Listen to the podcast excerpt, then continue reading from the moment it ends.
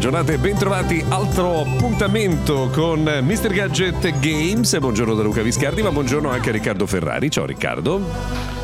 Ciao Luca, buongiorno a tutti. E buongiorno anche a Brian Arnoldi. Ciao Brian, bentrovato.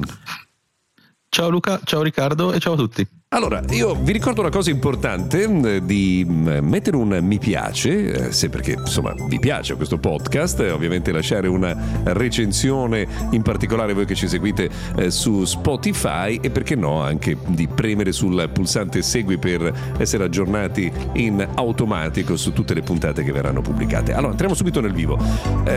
l'anno sembra non cominciare benissimo per il gaming perché sono stati annunciati un sacco di licenziamenti, Brian.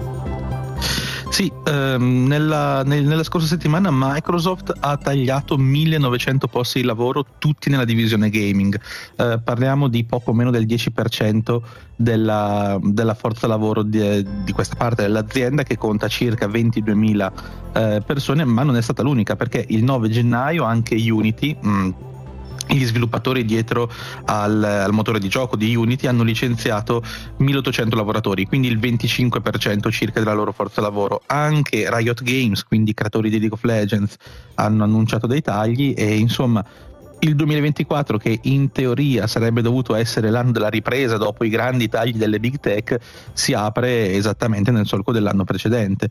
Um, nel caso di Microsoft in particolare, che credo sia quello che riguarda più da vicino i videogiocatori, mh, sono stati tagliati diversi posti di lavoro, soprattutto in Activision Blizzard. Um, probabilmente possiamo ipotizzare che sia una ristrutturazione non tanto dovuta a una crisi interna a Microsoft o a una crisi del settore gaming in generale, quanto più alle ripercussioni della fusione che eh, si è completata l'anno scorso. Però comunque ci sono stati degli addii illustri. Um, per esempio, do, subito dopo eh, il round di licenziamenti, Mikey Barra eh, e Allen Adam hanno lasciato entrambi come dimissionari volontari, quindi non colpiti dai tagli, però si presume anche in, in risposta a questi ultimi, hanno lasciato Blizzard. Uh, Ibarra è stato presidente di, di Blizzard dopo il merger Microsoft e ha lavorato per 22 anni in Microsoft, quindi non è esattamente l'ultimo arrivato. Adam invece è stato eh, fondatore e chief designer officer di Blizzard dal 91 al 2004 e poi ancora dal 2016 a oggi, quindi due persone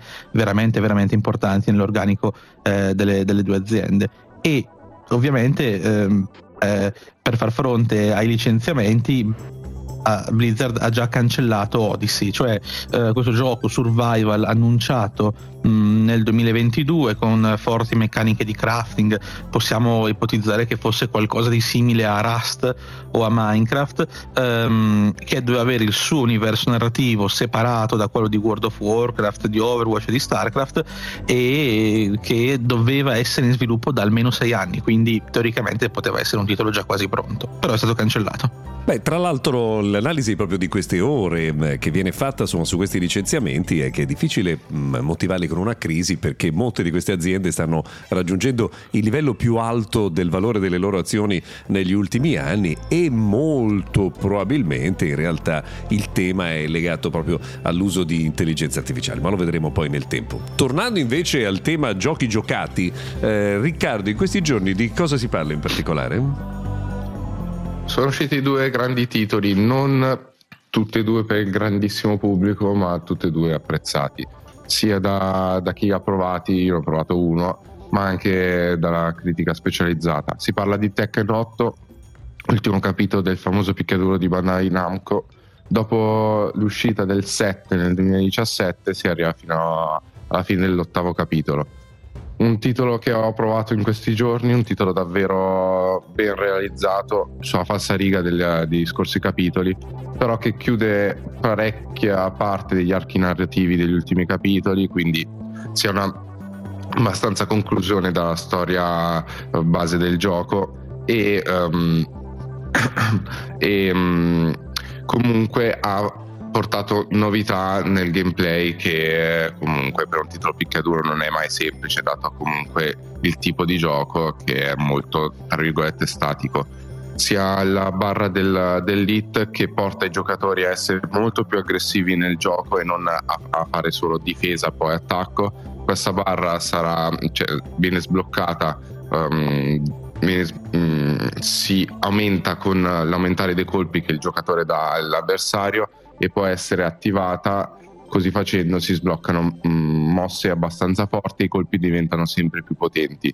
È una bella novità che ehm, velocizza il gameplay e non rende statici gli scontri. La storia è abbastanza breve, come comunque un picchiaduro normalmente è, dura circa 5 ore, però molto cacciarona e abbastanza divertente. Anch'io l'ho finita in un paio di giorni, è davvero divertente. Poi dopo ci sarà tutta la componente multiplayer eh, con gli scontri online.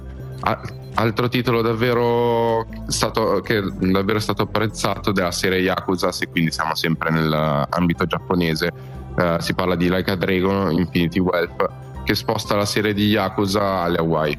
Uh, il titolo, uh, come Tekken, è disponibile sia su console, quindi PS5, Xbox, e su PC. Però a differenza di Tekken, eh, la serie Yakuza ha ancora le, le parti old, uh, old gen, quindi PS4 e Xbox One.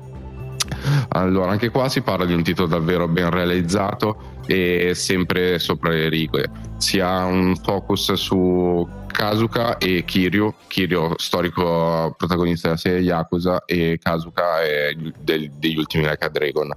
Invece mh, la storia si sposta nelle Hawaii e le specie di classi che si ha nei soliti degli RPG si ha nella trasposizione nel sistema dei lavori.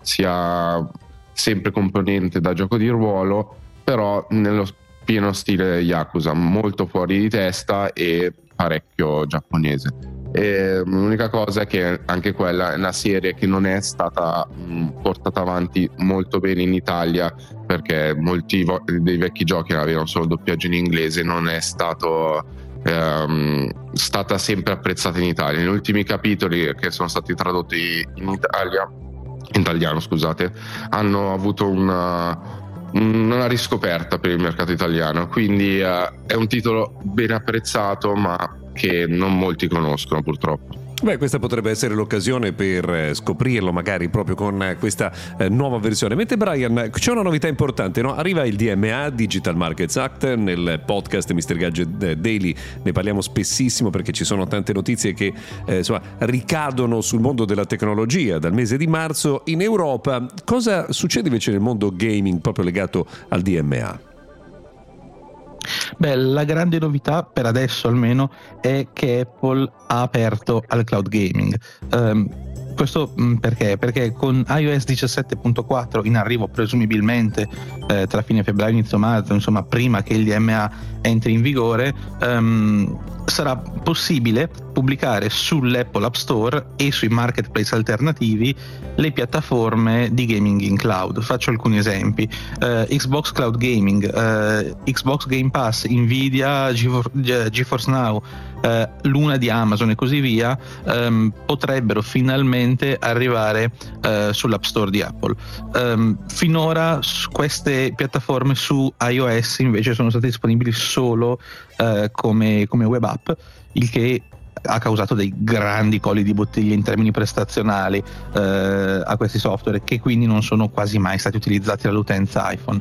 Si apre quindi lo spiraglio eh, diciamo di una, una, maggiore libreria software videoludica soprattutto eh, su iPhone e mh, mm, che diventa insomma una piattaforma possibile su cui giocare per gli appassionati. Ovviamente c'è poi da capire quanto la fanbase di Apple e di iOS sarà interessata a, a questa novità, però insomma anche solo il fatto che sia possibile giocare in cloud adesso è un bel passo avanti. È vero, tra l'altro una delle novità importanti su questo è che potrebbe tornare finalmente Fortnite eh, su iPhone eh, proprio grazie allo sì. store eh, di Epic. Ecco, hai detto una cosa giusta eh, Brian, io sono convinto che questa apertura interessi più alle aziende che agli utenti, ma sarà eh, interessante vedere che cosa eh, dirà scusate il mercato.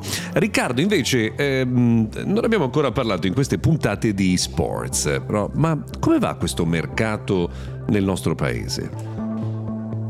Uh, va abbastanza bene, devo dire. Se da una parte comunque apriamo l'anno con uh, notizie non poco felici come i licenziamenti, possiamo fare un piccolo riscontro di quello che è successo nel 2023. Uh, c'è davvero un giro di soldi abbastanza importante. Tra i giochi in cui montepremi di um, tornei sport um, più alti a livello globale si ha Dota 2 con montepremi di circa 250 milioni di euro, quindi un sacco di soldi. Al secondo posto abbiamo il Battle Royale di Epic Games abbiamo, di cui abbiamo appena parlato, che è Fortnite con 88 milioni di euro, però tra i due possiamo anche fare un piccolo riscontro perché da una parte abbiamo appunto 63 63 mh, tornei, dall'altra parte invece mh, da, mh, dalle parti di Dota 2 abbiamo solo 59 tornei, quindi per il numero di tornei abbastanza simili si ha più del doppio del, del valore di, dei montepremi, quindi il gioco di Dota 2 di, um, ha avuto un, un, un numero di tornei davvero alto, ma il montepremi ha un, un livello ancora più alto. Poi abbiamo il um, PUBG che è un che ha il stile Fortnite al terzo posto di questa classifica che è stata riscontrata da um, CSGO LAC, uno studio che ha, che ha visto il, il, il, giro di soldi che c'è nel settore degli e-sport.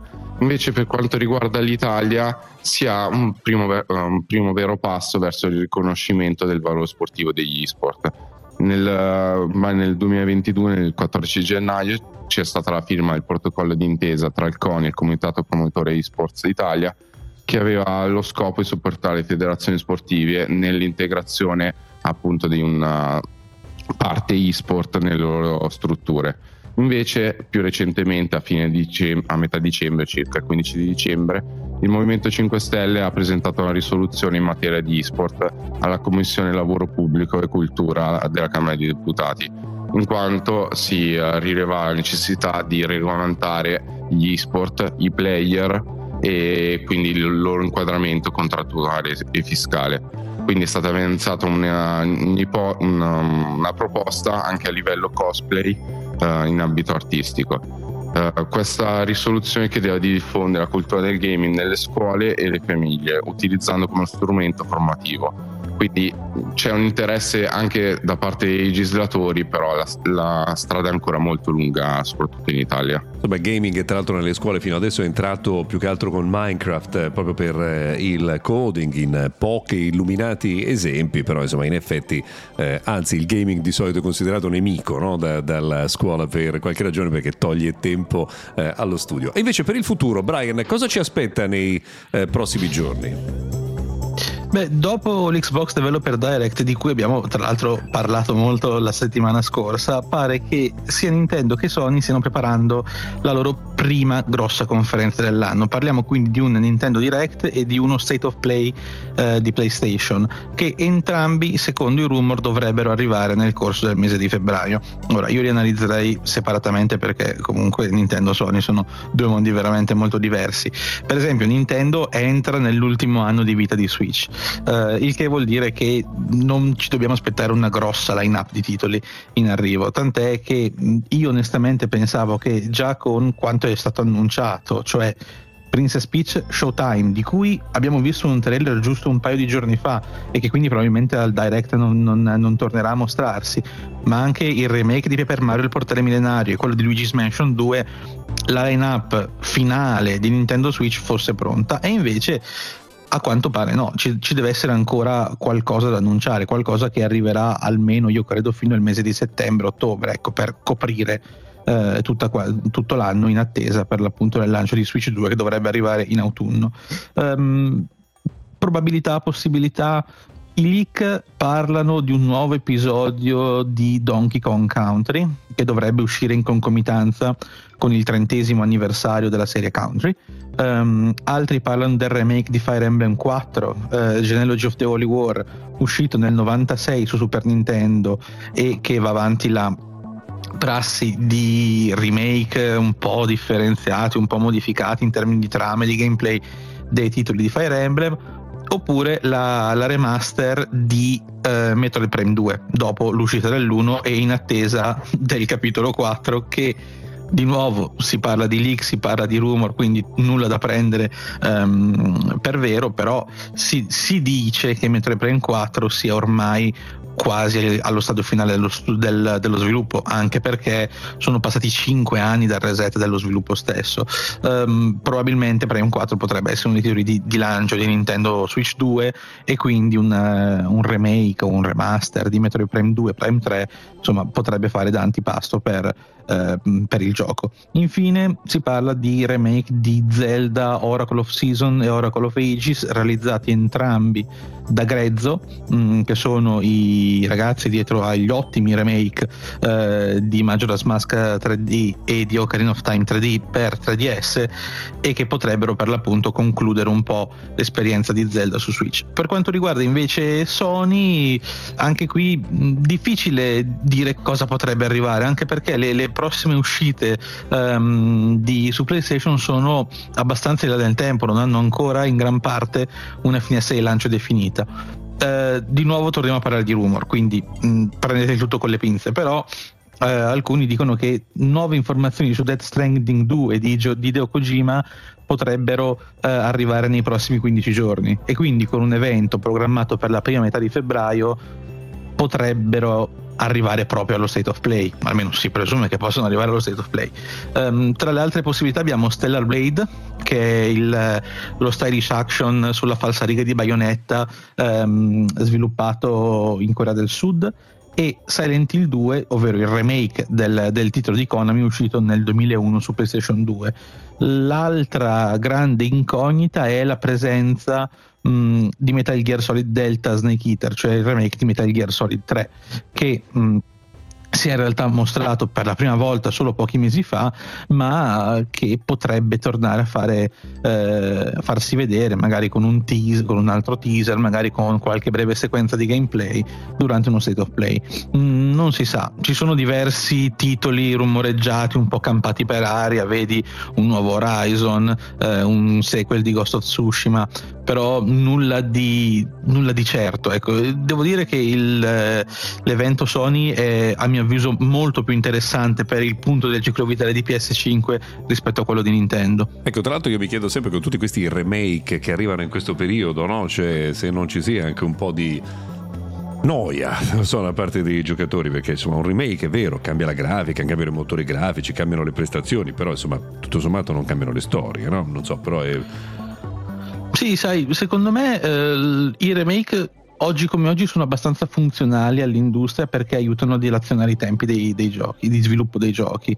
Uh, se uno sviluppatore fa uscire il remake di un titolo di una saga per prendersi due o tre anni in più per sviluppare il successivo e per produrre un titolo di qualità, ben venga Certo, sviluppare remake e remaster è facile, specialmente ora che c'è l'IA, abbiamo visto che Nvidia al CES ha lanciato un tool che permette di fare l'upscaling delle texture e di, di, di fatto di creare un remake in, non dico in pochi click, ma insomma con, con veramente poche competenze. Um, si tratta anche di un modo per rendere disponibili i software del passato. Settimana scorsa abbiamo parlato della remaster di, di The Last of Us parte 2 che forse è un po' esagerata perché è un titolo che arriva a 4 anni all'uscita dell'originale, insomma lì non ha molto senso, ma quando si parla per esempio di un titolo come mh, mm, il recente Super Mario RPG Remake per Nintendo Switch che comunque va a riadattare per il pubblico moderno un titolo degli anni 90 allora lì già mm, è un po' più sensato. Certo. Ma Riccardo invece a proposito di titoli usciti proprio qualche giorno fa parlavamo di Palworld e eh, di tutta la vicenda la polemica legata a quel titolo. E invece insomma torniamo su un'altra vicenda di cui, di cui avevamo già parlato quella di The Day Before. Cosa è successo? Sì, di Day Before eh, ne avevamo parlato qualche puntata fa e um, è ufficialmente chiuso. Dopo essere arrivato su Steam il 7 dicembre 2023 con tutta quella storia di trailer disattesi perché trailer spettacolari, poi si è mostrato davvero il gameplay che faceva un po' pena, diciamo così, e il, gioco stesso non è a granché perché dopo averlo provato si trattava di un banale extraction shooter con praticamente nessuna parte narrativa. Lo studio russo di Fantastic aveva con, uh, comunicato dopo quattro giorni dall'uscita del gioco che il titolo praticamente era già morto. Um, aveva già cercato di smarcarsi dalle critiche di tutto il mondo videoludico dicendo che um, che è, il gioco non era rientrato nei costi di sviluppo e quindi i server dovevano chiudere. E, um, il rischio di fuga degli sviluppatori è stato tra virgolette scongiurato anche se non completamente dagli, dalla politica dei resi di Steam perché um, i giocatori dopo un tot di ore di gioco comunque potevano richiedere il rimborso de, del titolo però adesso possiamo dirlo, il 22 gennaio di quest'anno i server di Day Before sono andati completamente offline, quindi il gioco non è più giocabile. Il, mm, il titolo, uh, quindi davvero disastro sia a livello comunicativo che di gioco di per sé, um, per aver riportato, prodotto false informazioni e comunque il gioco era davvero pietoso allo stato in cui è uscito si parla già di un nuovo gioco dal team di sviluppo, anche se non sarà più quello, almeno non si chiamerà più Fantastic e probabilmente saranno le stesse persone sotto un altro nome. In teoria stanno lavorando su un'altra produzione, però per il momento si parla solo di mercato mobile e non sarà più un MMO, quindi magari un progetto un pochino più piccolino e dal senso molto molto migliori rispetto a, comunque a una produzione del genere perché per sviluppare un titolo del genere anche per software di un certo spessore una, ad esempio The Division di Ubisoft ci, sono, ci, vogliono un sacco di soldi un sacco di tempo e quindi per un, un, un team comunque piccolino che era composto anche si dice da, da volontari non è mai semplice quindi se comunque le intenzioni erano buone, passare a uno sviluppo di un titolo un pochino più piccolino, un pochino magari non per console PC, forse è la scelta migliore per un team del genere. Ecco, come dice la mia generazione, di solito quando arrivano notizie di questo genere, visto che questi stessi che sono scappati col malloppo fanno sapere che faranno un altro titolo, adesso io dico mo mo mo mo, mo segno, eh, così non vedo l'ora che arrivino con il prossimo. Allora, grazie per tutte le notizie di oggi eh, in Mr. Gadget Games, grazie a Riccardo Ferrari. Grazie Luca, ci sentiamo settimana prossima. E ciao Brian Arnoldi, buona giornata. Grazie Luca, a settimana prossima.